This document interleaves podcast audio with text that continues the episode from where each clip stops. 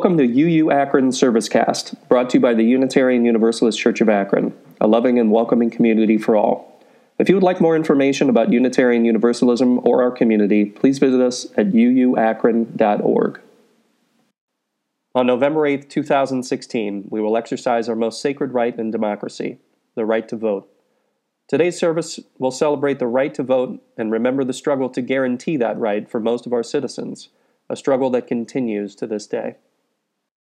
We begin this morning, friends, with words from my colleague Anita Farber Robertson. And she says, Welcome to a day of hope and promise. Welcome to a place of peace and comfort. Welcome to a journey toward truth and justice and to a community that will help us along the way. Come, let us worship together. So, as our service begins, I'd now like to invite Susan to come forward and offer our chalice lighting words. And Jennifer is going to light our chalice this morning. These words are from Alan Deal. The light of this chalice is a frail thing. It can be snuffed out by the winds of cynicism and apathy. May its little flame be a reminder of the power of the Spirit. Let us rededicate ourselves to providing light that lifts our hearts and increases the world's joy. This morning's story is a traditional Jataka tale from the Buddhist tradition. The first section of the story is the traditional, and then the second part I'll call the children up. So listen up, kids, because there's going to be part two, and that is a, a modern adaptation. The Wise Teacher's Test. Once upon a time, on the outskirts of a big city in Japan, there lived an, there was an old temple. From a young age, boys who wanted to study Buddhism would come to live in the temple and learn from the master teacher, a Buddhist monk. One day, the Buddhist monk who ran this small temple decided to teach his young students a lesson. He gathered them around him and spoke. My dear students, as you can see, I'm growing old and slow. I can no longer provide for the needs of the temple as I once did. I know I have not yet taught you to work for money, and so I can only think of one thing that can keep our school from closing. The students drew close with eyes wide. Our nearby city is full of wealthy people with more money in their purses than they could ever need. I want you to go into the city and follow these rich people as they walk through the crowded streets or when they walk down the deserted alleyways. When no one is looking, and only when no one is looking, you must steal their purses from them. That way, we will have enough money to keep our school alive. But, Master, the boys chorused, in disbelief, you have taught us that it's wrong to take anything that does not belong to us. Yes, indeed, I have, the old monk replied. It would be wrong to steal if it were not absolutely necessary. And remember, you must not be seen. If anyone can see you, you must not steal. Do you understand? The boys looked nervously from one to the other. Had their beloved teacher gone mad? His eyes shone with an intensity such they had never seen before. Yes, master, they said quietly. Good, he said. Now go, and remember, you must not be seen. The boys got up and quietly began to file out of the temple building. The old monk rose slowly and watched them go. When he turned back inside, he saw that one student was standing quietly in the corner of the room. Why do you not go with the others? He asked the boy. Do you not want to help save our temple? I do, master, said the boy quietly. But you said that we had to steal without being seen. I know there's no place on earth that I would not be seen, for I'll always see myself. Excellent, exclaimed the teacher. That is just the lesson that I hope my students would learn. But you were the only one to see it. Now, quickly, run and tell your friends to return to the temple before they get us into trouble. the boy ran and got his friends, who were nervously gathered just out of sight of the temple, trying to decide what to do. When they returned, the master told them the words the boy had spoken, and they all understood the lesson. This morning I have on the blue scarf from our Rainbow Principles. One of our Unitarian Universalist principles is the right of conscience and the use of the democratic process in our congregations and in society. Right, conscience, and democratic. The children's version of this is believe in your ideals and act on them. Now I'd like to invite the children up so we can find out what happens in the rest of the story. So, the one student found out that his conscience, that little voice inside of him, told him, I can always see what I'm doing, so I can't go out and do something that I know is wrong. But there's still a problem in that the temple did actually still need money they still had to figure out how to support their teacher and to support the temple so they could continue learning. So all the boys got together and they started talking about what they could possibly do. Well, one boy said, "Well, maybe we can just go out into the into the town and offer to do chores for people and ask them for money for doing chores, and then we can do that." And another boy said, Well, I know what we could do is we could learn to sew, and we can sew clothing and we can go out and sell it in the community for money. A third boy said, because it was all boys in this temple, not that it's always boys who are in temples. He said, Perhaps all the things that we've learned, all the knowledge we have now, we could go and offer to teach the children in the towns the lessons that we know and teach them what we have learned, and the parents can pay us to become the tutors for their children.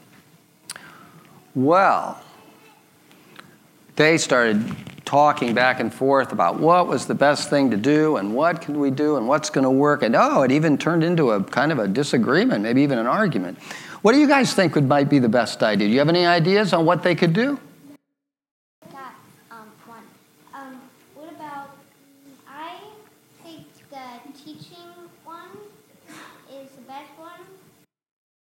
because after they've learned so much, they um, they can ask um, the tutors can ask the boys can ask the students to also help tutor.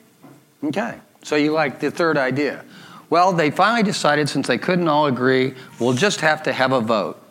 They all voted, and it turned out that Calden, your idea was the one that they chose. They thought we already have this knowledge we're going to go and we're going to we're going to teach. And do you know what? The people in the town really appreciated that. They appreciated having tutors for their children.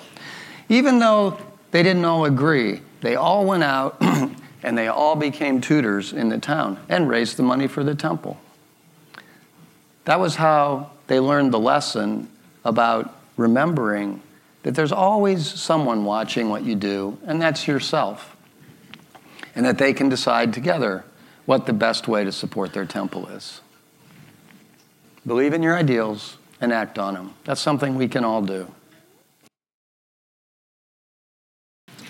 This is titled Prayer on the Eve of an Election, and it's by Tess Baumberger.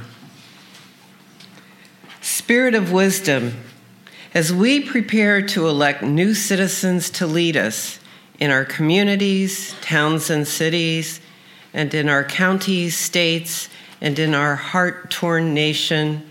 Grant us wisdom and discernment so that we may choose those of peaceful heart, of competent mind, and of servant spirit. Spirit of the harvest, Help us to winnow the grain from the chaff and to reap the legacy of freedom our founders planted for all of us. Help us to gather together as one people, united in concern for this country founded upon such promising ideals. Spirit of healing, grant that we may bridge the breaches that have opened between us. Help us to understand one another to listen to the stories of who we are, and to find common ground on which we can move forward together. Amen.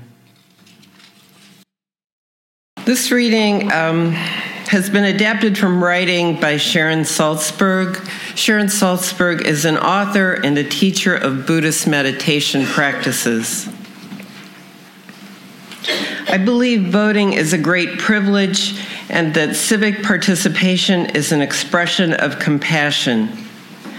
When I choose to vote, I am affirming that we all matter, that we all count, that we all deserve to be happy, peaceful, and safe. Of course, there are terrible flaws in the system, but choosing to vote doesn't have to bring with it a full sense of acceptance of the system. I think about the fact that there are fewer polling locations available in poor neighborhoods or those primarily inhabited by people of color. These manipulations are dehumanizing, and they happen too frequently. We might choose to vote by keeping in mind those brought down by the system. That's precisely one of the reasons to vote. No matter how divorced we feel from current events, or even if we feel downright removed from the system, those who hold public office and the policies they choose to institute make a real difference. We may not feel the difference directly, but it's actually there in many places. I was able to go to college because of the New York Regents Scholarship. Many years later, a friend told me her life had been saved by changes in health policy that enabled her insurance company to reimburse treatment for her son's mental health illness in parity with physical illness. I learned today that a friend of one of my students, who recently came out as transgender, discovered that his health insurance company would cover the cost of his surgery a change that will enable him to live a life as his authentic self, and that he believes will save his life. It doesn't take an extensive analysis for any of us to acknowledge how many people are affected by the law or by those making it. These examples are just proverbial drops in the bucket, and yet they are also big life changes on an individual level. For me, for my friend and her son, and for my student's friend and for my student. Those life changes matter. Voting is about taking responsibility as a human to oneself, to other humans, and to the world. And through choosing to vote, we can acknowledge how connected our lives really are if we allow ourselves to see it that way. Our second reading this morning is called Election Day, and it comes from my colleague, a Unitarian Universalist, the Reverend Gary Kowalski. Now, this reading is going to sound like Gary like wrote it this morning or maybe tomorrow, but he wrote it a number of years ago, but it sure fits I think, where many of us are right now. It is the day before the election, or I should say two days before the election, as I write these lines, and whatever the outcome, I sure will be glad when it's over. Some will be elated by the results, others will feel dejected, but regardless of who wins or loses, our world will still be broken and suffering from ills that government is powerless to cure. Our lives will still be chaotic and in need of tranquility.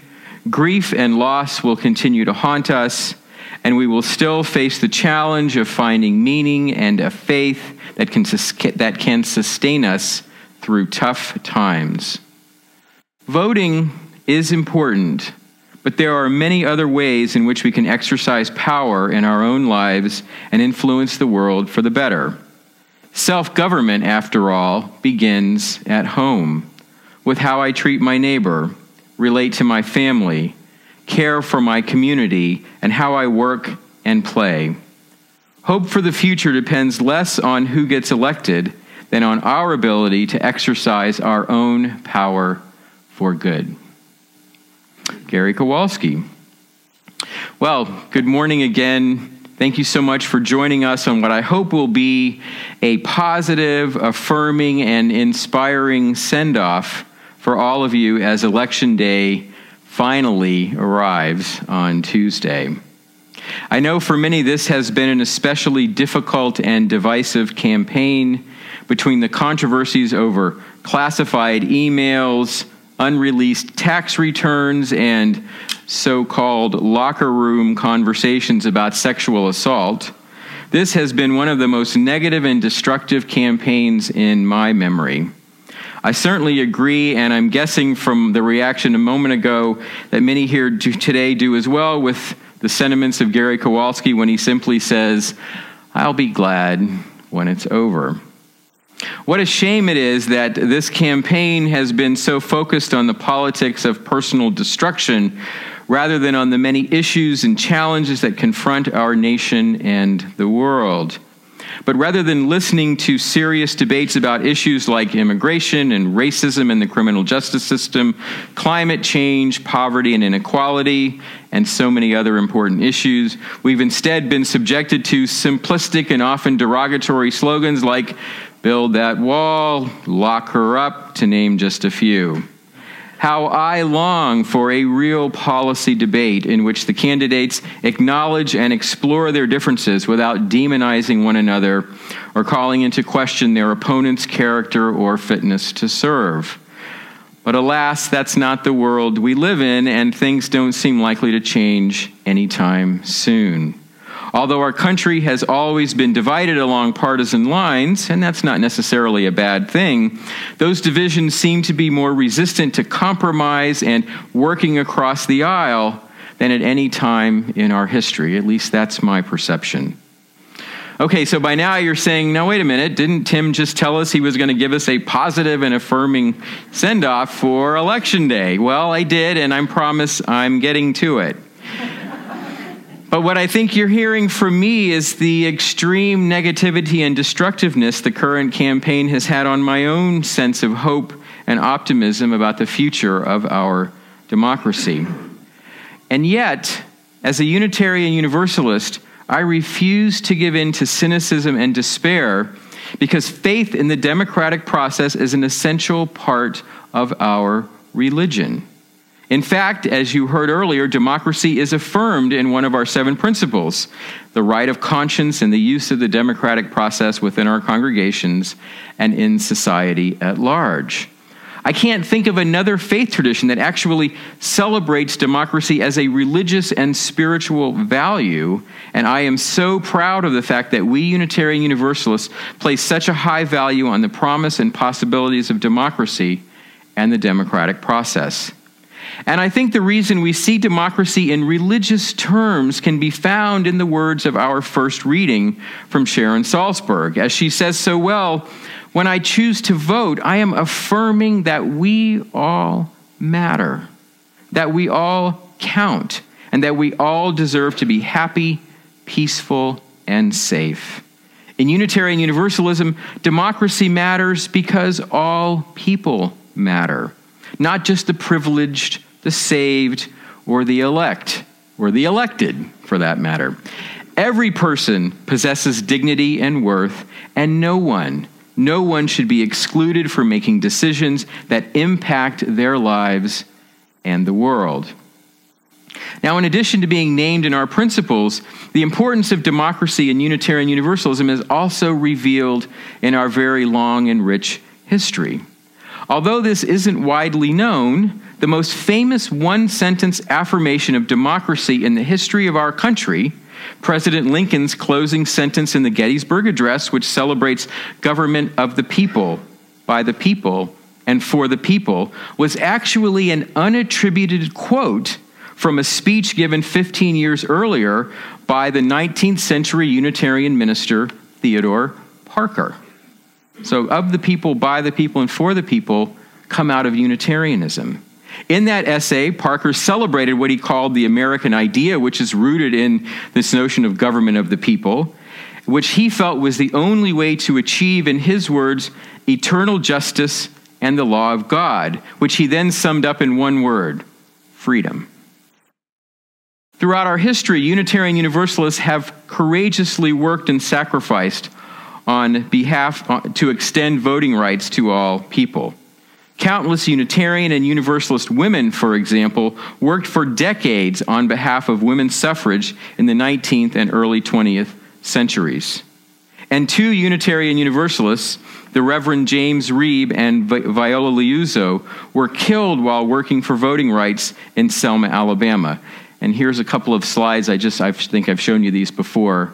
That's the memorial to James Reeb. You can see it's a chalice that's just on the, on the street in Selma on the sidewalk, right at the spot where he was attacked. And here's the monument to Viola Liuzzo, which is along the Selma to Montgomery Highway.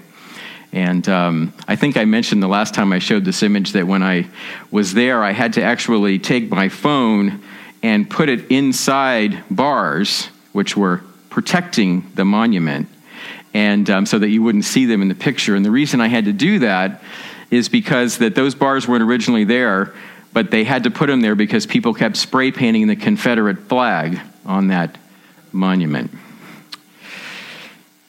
Yeah, we have a long way to go. But their sacrifice, Reeb and Liuzzo's sacrifice, and the courage of so many others transformed our nation and helped bring into being one of the most important laws in our history, the Voting Rights Act of 1965.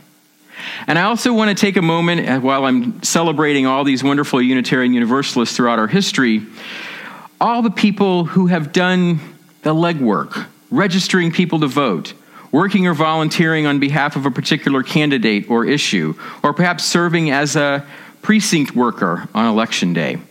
These Unitarian Universalists, including, I know, many who are sitting right here in this sanctuary, have given so much of their time and energy to breathing life into our democracy.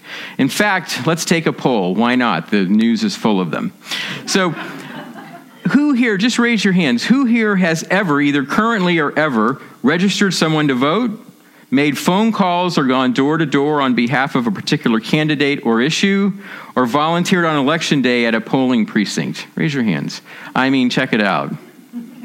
Yes, indeed. Okay, thank you. You can put your hands down. Well, I just want to congratulate you and thank you for your passion and commitment to democracy. And I want to thank you for your patriotism. I don't use that word patriotism very often because I don't like how it's so often used to divide and demean people. But may I say that each and every one of you is a patriot in the best sense of the word because you have done or are doing your part to make the democratic process work and thrive. And may I also compliment you for living your UU faith in such an important and meaningful way. I can think of few actions a member of our religion or of this congregation could take to better live out the true meaning of Unitarian Universalism. So thank you and well done. Now, I know some of you have been giving your heart and soul to the current campaign. And as, and as I said before, so much of the courageous work done by Unitarian Universalists on behalf of democracy has concerned voting rights and elections. But I want to spend the rest of my sermon this morning making the case for seeing democracy as something more than voting and campaigning, and for viewing next Wednesday, the day after the election, as being equally, if not more important, than Election Day itself. Now, I know that sounds kind of strange in the midst of this very heated and contentious campaign, after all, isn't electing our leaders the most important thing we do in a representative democracy? Well, in a sense, it is. But I think one of the biggest mistakes we can make is to conclude that once those leaders are in place, our responsibilities as citizens and as Unitarian Universalists committed to freedom, justice, and equality comes to an end until it's time, you know, to gear up for the next election in two years or in four years. But it is during that time between elections that the laws that truly impact people's lives are debated, discussed, and passed. It is during the time between elections that justice is achieved or denied, that freedom is expanded or contracted, and that barriers holding people back or keeping them apart are torn down or raised higher. Now, I know all of this sounds good in theory, but is there really any way that one person or one, or is there any way for one relatively small religion like Unitarian Universalism, or perhaps for one mid-sized congregation in, on Morewood Road in Fairlawn, Ohio, is there really any way between elections for us to make a difference? Well, there is. And I'm going to illustrate that by telling you a story about how one Unitarian Universalist congregation, and no surprise, it's this Unitarian Universalist congregation, played a small but important role in helping an important piece of legislation having to do with racial and economic justice here in Ohio become law late last year. Last fall, a number of our social justice leaders began meeting with an organization in downtown Akron called the Akron Organizing Collaborative. During our meetings with the AOC, their leaders told us about a piece of legislation that their statewide organization, the Ohio Organizing Collaborative, had written and was pushing hard to get passed by the Ohio House and Senate. The bill effectively banned the box on applications for public sector jobs in Ohio. Those applications asked an applicant to check a box if they had ever been convicted of a felony. You've undoubtedly seen that question, that box on job applications in the past. Based on research demonstrating that such questions made it virtually impossible for ex convicts, or as the AOC folks taught us to say, returning citizens, to ever get a job after their release from prison, this bill sought to give those returning citizens, many of whom are African Americans convicted of petty drug crimes, a chance at a new life. During our conversations about the bill, the AOC leaders mentioned to us that the committee in the state Senate with control over the bill's future prospects was chaired by a state senator who represents the district this church is located in. It just so happened, by coincidence, that a few months earlier, my wife Carol, Larry Wallerstein, and I had paid a courtesy call on that senator during his open office hours at the Stow Town Hall, and we had found him to be interested in what was going on in the church and in our social justice programs. Part of his interest, ironically, was the fact that many years ago he actually attended preschool here. And, um, and uh, asked me about if Mrs. Himes, is Jill here today? I don't think so, was still there, and that he had spent many times um, in trouble. So, so I thought, hey, we got some leverage now, you know? So, um, so, after, so the fact that we had met with this senator and the folks at AOC had told us about his, the important role he was playing, we decided to partner with them to reach out to the senator in effort to encourage him to move the bill forward when it came before his committee. Our first step was to invite all of you last November, about a year from today, in fact, to sign a letter that our own Scott Pifo drafted that encouraged the senator and other representatives to support the ban the box bill and to move it forward through his committee. Almost all of you who were in church that day signed on, on that Sunday, and we made it, and we now had over the, vo- the voices of over 100 Unitarian Universalists. I had quite a stack to take with me. The following weekend, I had the privilege of joining one of the leaders of the AOC in meeting with the senator during his office hours at the Stow Town Hall. He remembered me in the church. We kidded around about Mrs. Himes in the preschool. And uh, he was very interested in hearing what I and my colleague from AOC had to say. And he was very glad to receive your letters. Now, I haven't been involved in very many face to face lobbying or advocacy efforts, and I admit I was a bit nervous when we sat down to talk about the bill. Neither one of us who were there had any idea where he stood.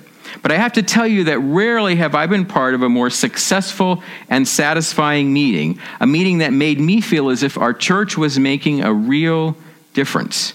As it turned out, my colleague from the AOC did most of the talking, and in some ways, my main role was simply to introduce him to the senator as one of the church's partners. But that was just fine because by the end of our meeting, it was clear that the senator not only supported the bill, but that he was determined to move it through the committee in the very near future. And I'm so happy to report to you that in a matter of weeks, the bill had passed both the Ohio Senate and House, and that last December, Governor Kasich signed it into law. Now, I tell you this story because I feel it illustrates the impact a church like ours can have if we take the democratic process seriously, not just in the days and weeks leading up to an election, but in the days, weeks, and months between those elections. With a little bit of effort and elbow grease, I feel that we have made a real difference in the struggle for racial justice here in Ohio. Of course, the ban the box law is a very small step in a very long and complicated journey. There is so much more that needs to be done. But the work of justice is usually accomplished in small steps. And as our experience with the Ban the Box bill demonstrates, we can, along with community partners, make those small steps together for justice. So that's the message of hope and possibility I want to leave you with today. Whatever your political persuasion may be, please make sure you vote if you haven't already this Tuesday. So many have struggled and sacrificed so that you can journey into that polling place and exercise your right to vote. And I don't have to remind you uh, of how much is at stake in this election. Don't let someone else make this most important and sacred decision for you. And I also hope that you will let your Unitarian Universalism shine when you cast your vote. Now, it's not my place to tell you today who to vote for, but I do want to encourage you to consult your deepest values and the values of Unitarian Universalism in making your choices. Ask yourself which candidates come closest to respecting the dignity and worth of every person. Which candidates are committed to building a world of justice for all people and for this planet? and ask yourself which candidates have the compassion and the understanding to move our country and our world away from so much war and violence and toward peace among all people and all nations. And once the voting is over and the results are in, I hope you will see that the work of democracy and the work of justice and peace are just beginning. There is so much justice to be done, and we can play an important and meaningful role in that work. We are taking some very exciting next steps with our racial justice work, including a wonderful conference that we're hosting in two weeks uh, called Race Forward, and I hope many of you will attend. In addition, we're holding a conversation today at noon right here in the sanctuary about the possibility of purchasing a Black Lives Matter banner, and I hope many of you will join us for that discussion. And finally, if you want to see our congregation doing more justice work and stepping out more boldly into the community, I hope you'll attend our Mission and Vision workshop next Saturday at 9 a.m. Those conversations we'll have that morning will be the very important first steps in mapping out where, where, who we are and where we want to go as a congregation in the coming years. So I hope you'll be able to come and join us for all those things. I know I'm giving you a lot of assignments this morning. So let me simply conclude by offering my appreciation for your commitment to our democracy and to this congregation.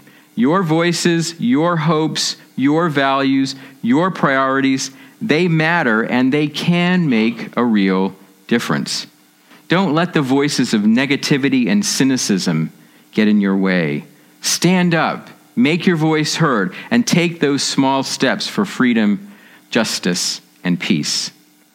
And remember, if you need more inspiration, remember the timeless words from the famed anthropologist Mar- Margaret Mead, who simply said, Never doubt, never doubt that a small group of thoughtful, committed citizens can change the world.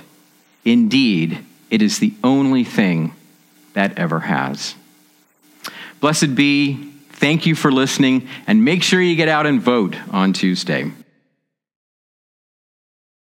We thank you again and encourage you to seek us out on Facebook and Twitter, or to come see us on Sunday mornings at 10:30. Also, if you enjoy what you've heard, please consider subscribing to the podcast on iTunes or however you listen. To learn more about our commitment to building the beloved community or to find ways to connect, visit us at uuakron.org.